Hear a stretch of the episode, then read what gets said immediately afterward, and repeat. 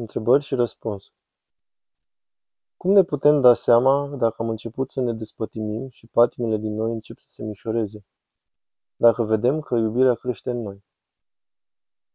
Am o întrebare referitoare la postul de privit la ecrane. Lucrând în IT, am ajuns ca de multe ori atunci când aștept ca o aplicație să facă ceva, să navighez aiurea pe diverse site-uri de știri, Facebook, site-uri cu conținut duhovnicesc, orice numai să nu stau degeaba.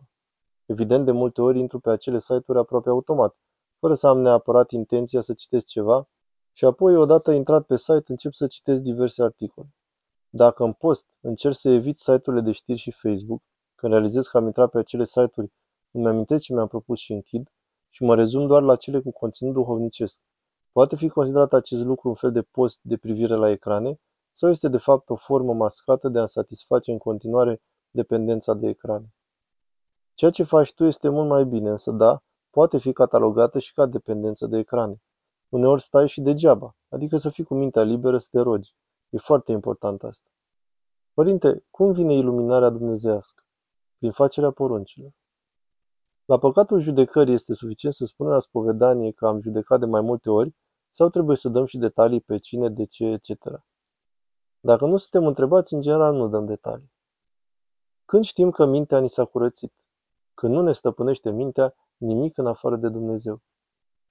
Cum ne dăm seama, cum diferențiem mângâierea omenească și mângâierea duhovnicească? Uneori mângâierea duhovnicească vine și prin oameni?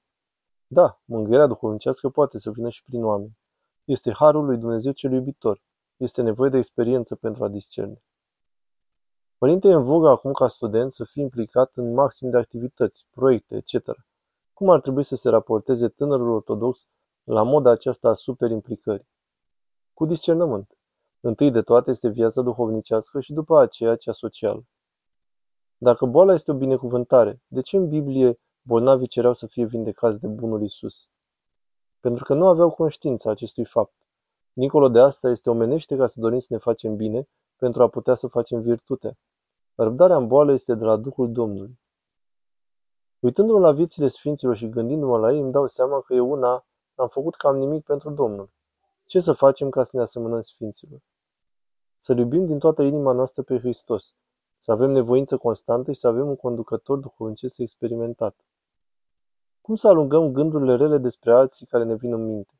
Să ne rugăm pentru ei și să îi îndreptățim. Să zicem că ceilalți încearcă să facă bine, să nu reușesc. Să avem o inimă de mamă și să disociem fapta de făptași.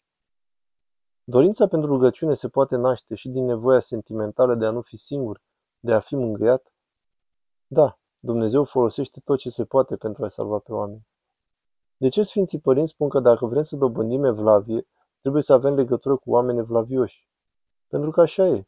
Omul are nevoie de exemplu personal concret pentru a putea să-l urmeze. Un om inteligent, dar cu patim, poate avea judecată dreaptă? Nu prea, pentru că patima distorsionează judecata. Părinte, de ce astăzi nu mai avem răbdare? Pentru că ne-am obișnuit cu huzurul și viteză. Cum pleacă frica de la om? Prin credință. Vezi articolul Frica, Părintele Teologos. Cum pot fi ajutate unele caractere dificile? Cu multă răbdare și rugăciune. De asemenea, exemplul personal ajută. Cum să ajutăm pe copiii noștri când nu ne ascultă sau când sunt răutăcioși sau când ne mint? Dacă le dai dragoste înainte, atunci se impune să-i musti.